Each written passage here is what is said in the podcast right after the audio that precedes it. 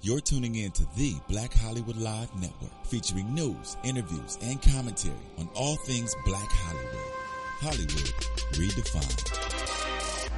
From Los Angeles, California, presented by Maria Menounos and streaming live thanks to Akamai Technologies. This is Black Hollywood Live. Justice is served. Featuring the week's roundup and commentary on legal news. Black Hollywood Live. Hollywood redefined. You're listening to Black Hollywood Live. And now, the host for Black Hollywood Live, Justice is Served. Hello, everyone. I am Mari Fagel, my Apparently, like several Maris, right? Yeah, that was cool. That was me showing up several times. As I was trying to say, I am your co, I am your host, Mari Fagel, joined by my lovely co-host Ebony Williams. This is Justice is Served, and uh, we're just going to jump right into it. Yeah. Our case of the week this week. I emailed you about this, Ebony, when I read about it Monday morning, and I said this has to be our first discussion this week. Sure. It's the shooting death of Jonathan Ferrell. And when I read this case, I was outraged and very, very sad for this family because I think the events leading up to this man's death, this young man's death, should shock everyone. He was a former uh, football player for uh, FAMU. Yeah. Mm-hmm. and um, he got into a car accident around 2.30 a.m. Saturday morning. His car went off the road he was able to escape one near death experience. Right. He had to break out the back window of his car in order to escape. He walked a half mile to the closest home and began banging on the door of the neighbor who he found. I understand that this neighbor may have been frightened. She opened up the door expecting it to be her husband and saw a stranger standing there two, you know, 3 a.m. in the morning and she was frightened. I understand that. She called the police for a break and enter. What happened next is what has me outraged because he was obviously just trying to seek help. And he was walking towards her pool, and the cops stopped him. And luckily, I want to get your opinion on this because luckily we have the dashboard video Right. of what happened next. He was approaching them, obviously for help. He had just gotten into a car accident, was approaching them, was unarmed, no criminal record. He was approaching them and wouldn't stop when they said stop. They tased him. Okay. Then one of the officers, Randall Kerrick, shot at him 12, 12 times. 10 of the shots hit him and he died at the scene. So this is also a story from North Carolina where you practiced as a public defender. So I want to ask you what your initial comments are on this case. Yeah, Mari. I mean, I think uh, to say this hits close to home for me would be an understatement. Uh, not only did I practice law in North Carolina, I'm from North Carolina. I'm from Charlotte, North Carolina. I grew up in this city, um, and it, it just absolutely shocks my consciousness that that an officer in any capacity would think it justifiable to shoot at any person 12 times, uh, least of all someone who was unarmed. Uh, and and have this type of result. So a lot of legal um, complexities here in this uh, issue, and I guess one of the first things we want to start with is some of the the way in which this, because of course this happens, and immediately people think of Trayvon Martin, and they think about another young black man uh, seemingly senselessly killed. One of the things that distinguishes this case already from the Zimmerman and Martin uh, case is the fact that there was an immediate arrest uh, here. What we, we saw that did make me um, a little satisfied was a very immediate response from the Charlotte Mecklenburg Police Department. And you have the uh, chief of that department, uh, Rodney Monroe, who I dealt with uh, during my time in Charlotte. He he'd just been appointed chief of police there in Charlotte having an immediate response, immediately coming out publicly and saying that the police department was not supporting the actions of this officer and that they were saying that it indeed, in their eyes, was unjustifiable. Uh, now, we're going to talk later. We're going to be joined with a very special guest, the man who is representing the family of the deceased here, uh, representing the Ferrell family. His name is attorney Christopher Chestnut, and Chris represents um, many high profile wrongful death cases, uh, including, again, dealing with FAMU, uh, the wrongful death of uh, a student who was hazed to death uh, there a couple of years ago. So we're going to get Chris's take, who's also seen the video, and, and, and he has some, some interesting things to offer. But again, the justifiableness, I, I see them struggling to make that argument, uh, Mari. And that's ultimately what this case turns on. Now, when we initially reached out, because I really wanted to speak with someone from the district attorney's office in Charlotte, uh, this case has actually been turned over from the district attorney's office and it will be handled by the state attorney general's office. And that's really important because and uh, we'll get uh, Attorney Chestnut's opinions on his take on that too. There's a reason why. As soon as I saw it, before I read the reasoning, because that's now come out, but I, I knew it. I knew that there was an issue of a possibility of a conflict of interest. When you're talking about a district attorney's office and a police department, they're separate entities, but when you get in the courtroom, you see they work very closely, hand in hand. Um, oftentimes, when I would go into the courtroom as either a public defender or a private defense lawyer, you would see the DAs talking with their officers and not necessarily collaborating, but in a way, making sure that, you know, the officer is instructed the DA on the facts of the cases. They see it and the DA kind of goes uh, accordingly. When you've got that close of a relationship, Mari, between your prosecutor's office and your police department on a daily basis, that's going to give some great concern to uh, the outside community because it could look like impropriety. It could look like a conflict of interest. And luckily, uh, the Charlotte Mecklenburg District Attorney Andrew Murray uh, he he had the foresight to know that and say, you know what, this is going to this is a high profile, it's a national profile case. People are watching what we're doing with this very closely. I don't even want the the appearance of impropriety, so that's why I'm, I'm having Roy Cooper, the uh, Attorney General, step in. And it's it's not even that they work so closely hand in hand at the present time. It's that the district attorney, the law firm that he worked for prior to being elected, is the law firm that is currently representing the police officer in this case. So that is the issue issue of impropriety as well. And so there well. are certain as things. well though. But I, I do want to say that that that for us, you know, when you walk into a courtroom and you've got your DAs and your officers talking on a daily basis, because that's that's the reality. That's what's going on in these courtrooms every day, Mari. And people do get concerned about that because it does look like is this a gang up type of situation? And because of that, yes, you're absolutely right. Andrew Murray's actual firm was involved here, so it's even more so. But even but for that, even if not, I still think the move would have been to take this to the AG's office. And that's why there are two things that I commend mm-hmm. in that he was charged so fast yes. because this just happened on Saturday morning yeah. and charges we already saw were filed Monday.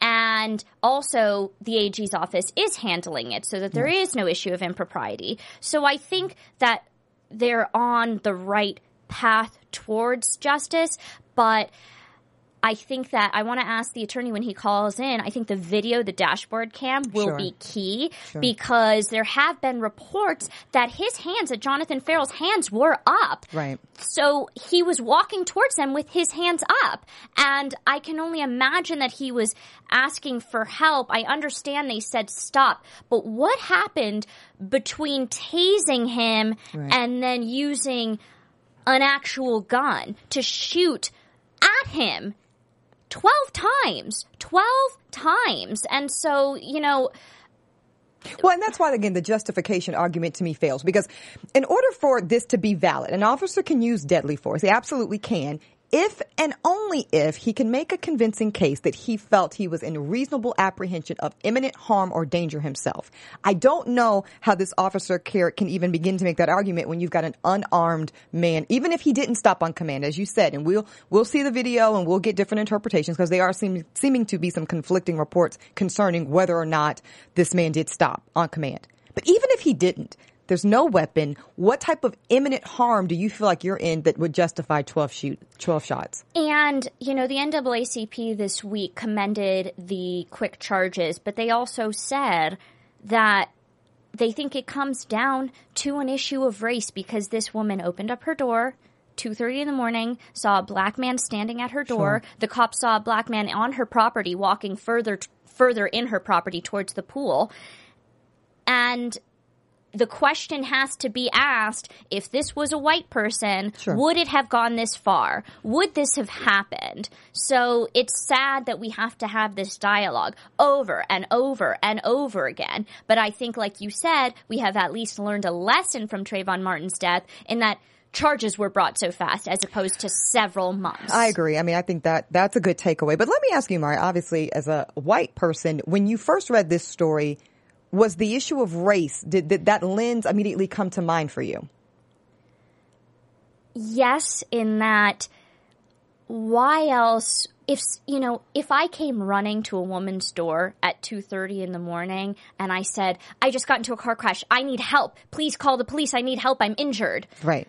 She's probably not going to go pick up her phone and say someone's breaking in and entering into my property. yes Point and i'm taken. not i'm not faulting her i am faulting the police for Of the course. provocation of what happened Of course. so i'm not faulting her for the initial call i understand even if a white man was standing at your door at 2:30 in the morning banging on the door viciously you you know and you think it's your husband and then you realize it's not you know but you know i just think that what what happened wouldn't have happened if it was a white person Well, I, I to- totally agree, particularly when it comes to the actions of this officer. And I think this is this this greater thing that probably troubled you when you first read the story. I know troubled me and many others. It's this kind of notion that when the suspect is a black man, particularly a young black man in this country, the the mode of operation seems to be shoot first, ask questions later. And that is costing us dearly in terms of lives of young black men in this country. And, you know, you talked about in the intro of the case, Mari, this is not just some common street thug as they tried to eventually paint uh, Trey, young Trayvon Martin. This is a guy who's 24 years old. He's a college graduate. He played football at the University of uh, Florida A&M University in uh, Tallahassee. He worked two jobs. He was engaged to be married, had just moved to Charlotte one year ago. And again, I'm p- laying out all these facts like this because and no criminal record of course, no criminal record. I mean, this is the American dream. You know what I'm saying? Seriously. And this is how when when we get he attorney wanted Chris to be an automotive engineer yeah, on the phone. It's very important that, and I just want to, talk, you know, break down some of the legal players in this game. So Chris Chestnut, he's someone I've known personally for 10 years. I, uh, I knew him back when he was a second year law student. He knew me before I even attended law school. He's a fantastic trial attorney. Um, again, stellar reputation for representing people in wrongful death. And I think it's very important that Chris, who is a young black man himself, relatively speaking, uh, is representing this family because he will be able to really speak to the person of this young man, of Jonathan Ferrell. And that's something that I felt like was, was blatantly uh, and erroneously absent when we talk about uh, the the Trayvon Martin case. Trayvon was never personalized in a way that jurors could connect to, and that's very important, Mari. I can't even underestimate how important it is for the jurors to understand the wrongfulness of the death because they can connect with the victim. I think in the Trayvon Martin case, they tried. If you remember, you know, the first witness called to the stand was the little boy who was with Trayvon Martin that night before The he girl? left. Um, I think it was uh, the boy who he was playing, like playing games with before he left to go to the 7-Eleven store, to go to the Okay. store. He was the first one on the stand, and it kind of like personalized it. He was just, you know, doing kid things that night. Um, and you know, I think they tried, but they failed. I think no, they, needed to do failed way more. yeah, it. absolutely, absolutely, and, that's really important uh, when you're when you're talking about this because you've got to get the jurors to see how unreasonable this these officers' actions were in the case of, of George Zimmerman. George Zimmerman's actions were, and that's really important. Likewise, though. Uh, the officers, uh, the, the, when police officers are charged by this, uh, our listeners and viewers should know they have a bureau that basically kind of supports their legal representation for them. And the firm that was hired to do uh, the representation for this officer, I know both of these uh, uh, lawyers. Uh, they're both great lawyers. Uh, George uh, Lincoln LaRoe and also Michael Green. George, um, he's a fantastic criminal defense lawyer. Michael Green is actually a black man. Very important. And I'm not race baiting when I say this. I'm saying that to say that it's going to be important for this young white officer who has gunned down an innocent young black boy in order for them to try to, uh, you know, take this argument away from the racial framework. It's very important that a black attorney is going to be standing in front of those jurors to make that argument for this white officer, um, and, and because people are visual, and that's very, very important. And I also think, in terms of telling the story, and we'll talk to Chris Chestnut about this, the facts are in his favor in that Trayvon Martin, there was so much of the emphasis on the Skittles and iced tea. What happened leading up to it was so innocent. What happened leading up to this was what got me outraged. He escaped a near death experience only to die. Yeah. And that's what was so hard for me. I mean, his car ran off the road, and, uh, you know, we're not sure what happened leading up to the accident and why that accident happened, but he had to kick out a back window in his car and walk a half mile to help. And that's what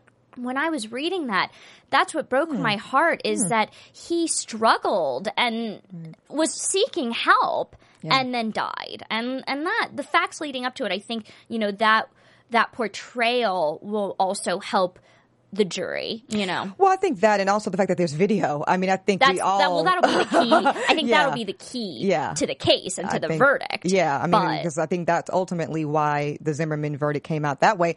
No one there was knew. only ear witnesses yeah, no, essentially. no one knew. No one knew exactly what transpired between those two individuals. Here, there is a video. We know a lot more, and I, I, I just don't see this. And, and again, I know these lawyers, Mari. They're very, very good. I mean, they're some of the best Charlotte has to offer. Um, but it's still an argument that you've got to make that's reasonable in force. And I don't see anything about uh, an unarmed young man, probably screaming for help, as you said, probably hands up. Even if not, even if he kept coming and didn't stop on command, what about that put Officer Kerrick in the mindset of, I'm not only in reasonable danger of some type of harm, but the harm is so great that it justifies deadly force. 12 That's times. that's- Deadly force 12 yes, times. that's that's the bar. and uh, the video will be key because jurors like something more tangible. In a lot of these cases where there are acquittals, it's because jurors in this CSI era, they want something that they can really hold on to. You know, DNA evidence, things like that. And when you have Ballistics, a forensics, yes, yes, and yes.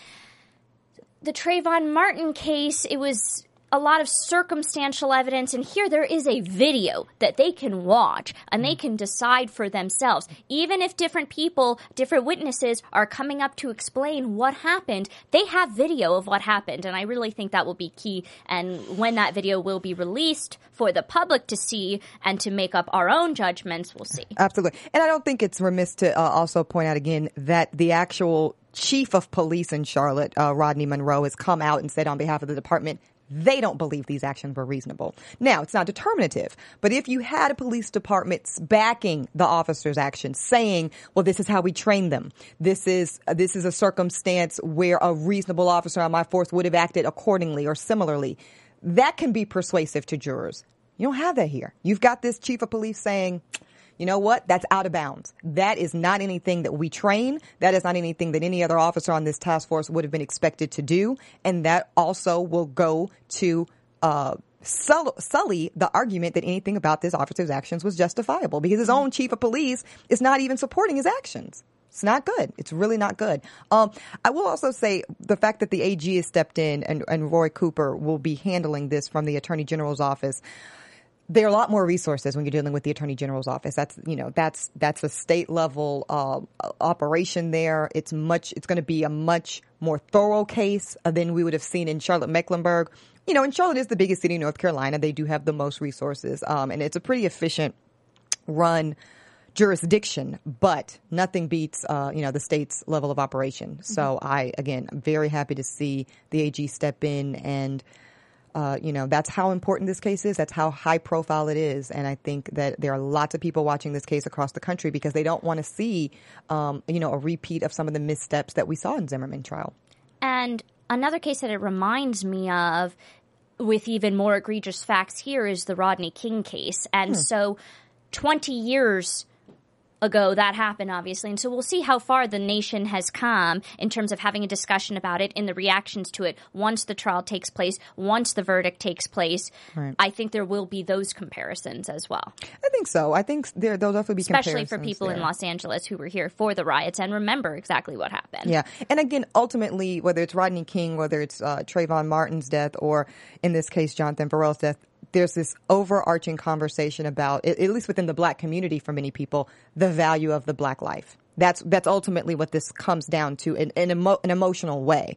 And I think people are just ready for there to be some type of public statement that says it's a value. It's a value. And, and when you take that life, there's a consequence for it. And that's why I think why so many people were so heartbroken by the Zimmerman outcome. And, and I understand it legally. I felt like I understand how the jurors got there, but I also understand how empty that verdict felt for people because a young boy lost his life still. And there was ultimately no accountability for that. And that feels unequal. That feels unjust, um, and that's that's really the rub. a young boy lost his life, and the man who is acquitted has continued to flaunt. his lack of values and what I'm talking about is I you know I talked about this on my Spreecast um my Wild About Trial Spreecast last week was George Zimmerman and the domestic violence dispute between him and his soon to be ex-wife and the things that he has done since the acquittal, he went to a gun facility. Right. The same gun he used to shoot Trayvon Martin, he went to that gun facility and there's pictures of him posing with an employee there. Do you know how disrespectful that is? Even if he was acquitted, even if he is innocent in the eyes of the law, that is so disrespectful. And he just doesn't know how to you know, stay undercover and keep quiet. Casey Anthony, we have not heard from Yeah. at all. I'm not saying she's a good person, but at least she has remained under the eyes of the public and the media. And George Zimmerman keeps coming up and up and up. Two traffic tif- tickets, fine, speeding, you know, gun in the dashboard.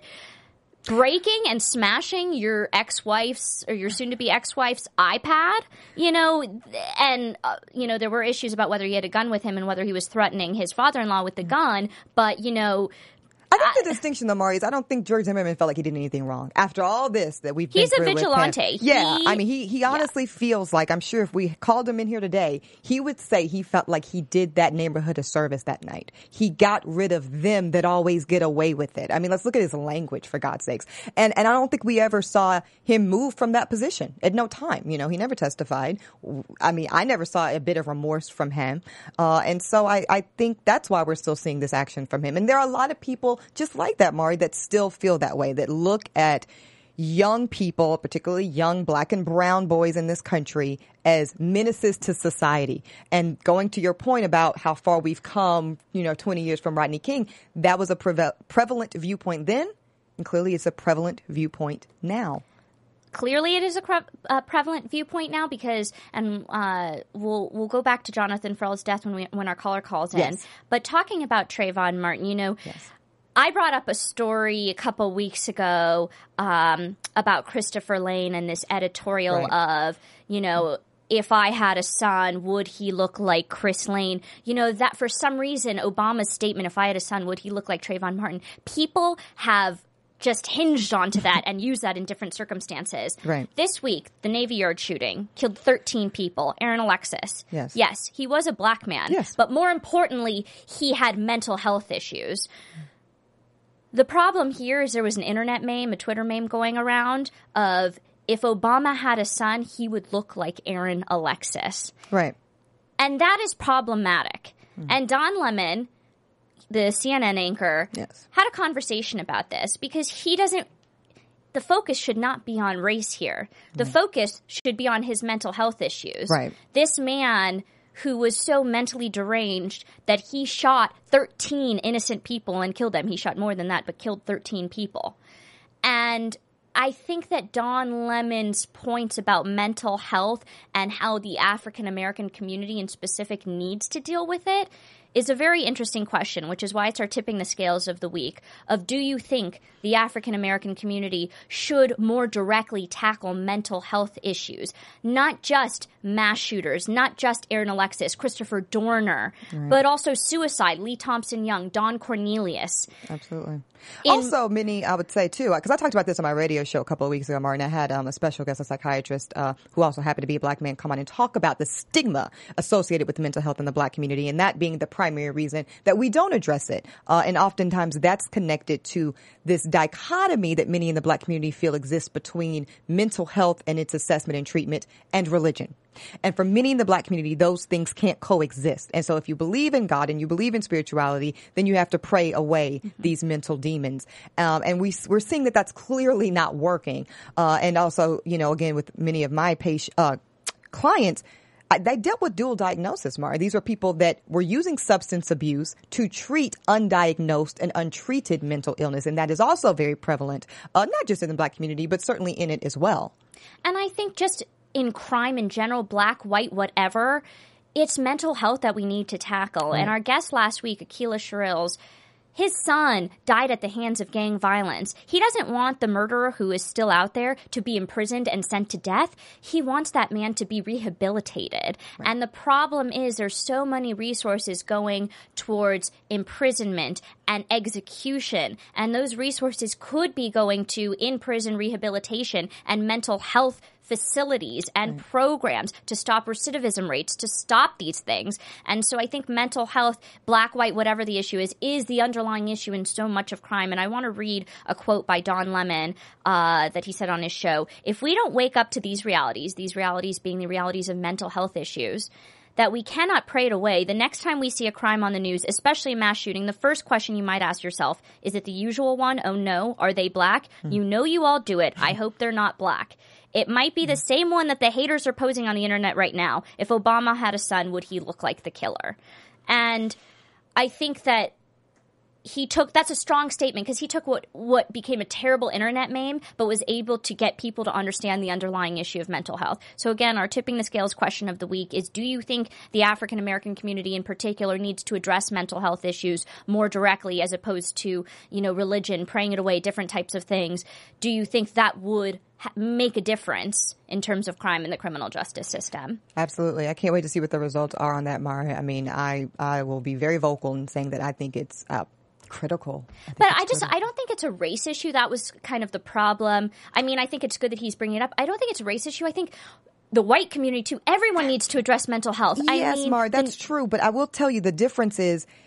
It, from my experience, um, there uh, there is a space in white communities and um, you know just other more majority communities, Asian communities, where the, the stigma is just less attached again, and I think you're talking about black and brown communities, because another community that deals with this um, disproportionately is Latino communities. Again, because many times they are overwhelmingly Catholic. There's just this religious overtone to them that makes it very difficult for them to be candid about their address of mental health. And, and it's, it's costing us. But what's interesting to me is mo- most mass shooters well, are right. white. Yeah, they are. And so and they have mental health issues. Absolutely. I mean, the Aurora shooting, Newtown, Tucson, the Absolutely. Columbine, so, so many yes. of these. Yes. And you know, there, there's an issue in the media of whether we should even be naming these killers by name, saying the name Aaron Alexis, whether that, you know, provokes these mass shootings. I don't think that's the issue. And and gun control, yes, that is an issue. But to me, the biggest issue in this is mental, mental health, health. and getting the funding to to get to the root cause of these issues. And so I think that I don't know how many times we need to have this conversation and more mass shootings to happen and happen and happen before the government and people realize that it is a mental health crisis. Yes. And that is what's the problem. Because yes, you can limit gun control or you, or you can, you know, restrict guns mm-hmm. and their access to guns, but there's also the argument that they can use other things if they yeah. if Bombs they want to, yeah, they, they have, have. the access to it. The the marathon bombing, if they want it, they have access to it. The real issue in my mind is mental health. I know mm. we're going in a lot of different directions here today, getting Yeah. all my views out there. Yeah. Well, they're important. And, and I do think there is an intersection, like you said, between the mental health and the gun control. And also, again, these underlying kind of racial tensions, they are existing as well. And that lead us to have these questions going all the way back to the shooting death of Jonathan Ferrell and what that means about our society. Absolutely. Well, I guess we can get started running our docket. Uh, I've got a couple of uh, interesting uh, celebrity justice stories for you this week. Uh, we will start with uh, rapper 2 Chainz. 2 Chainz, uh, surprisingly, I can't know you can't believe this, Mari. 2 Chainz arrested for marijuana. Oh my gosh. Uh, Oklahoma City police officer pulled over a tour bus of the rapper, saying that it smelled overwhelmingly of marijuana. Uh, the driver opened the door and uh, eventually leading to the arrest of 2 Chainz himself and also 11 other people. Talk about an entourage. Uh, so tell us, like, you know, what are your thoughts on this? Number one, number two, like, do you think the rap industry is just glamorizing marijuana use to the point of ridiculousness, or is this is this arrest going to even mean anything to that community? my first thoughts on this was I love the fact that someone in the entourage held up a small pocket version of the U.S. Constitution pointing Right. to the Fourth Amendment. Right. And they didn't get out of the tour bus. They the police could have warrantlessly searched this automobile. Everyone stayed. They would not get off.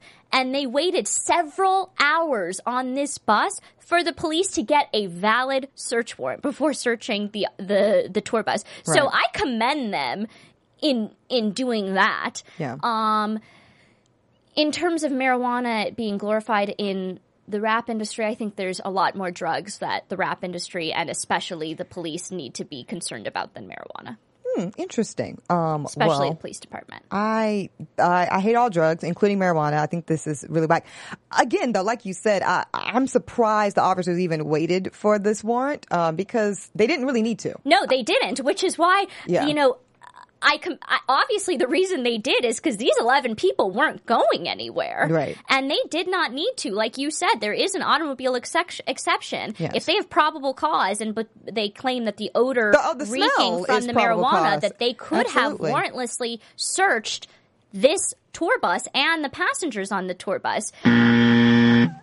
Oh, I guess that means it's time for us to move on to the next I topic. was like, you didn't like my point. Thank you for that, Bill.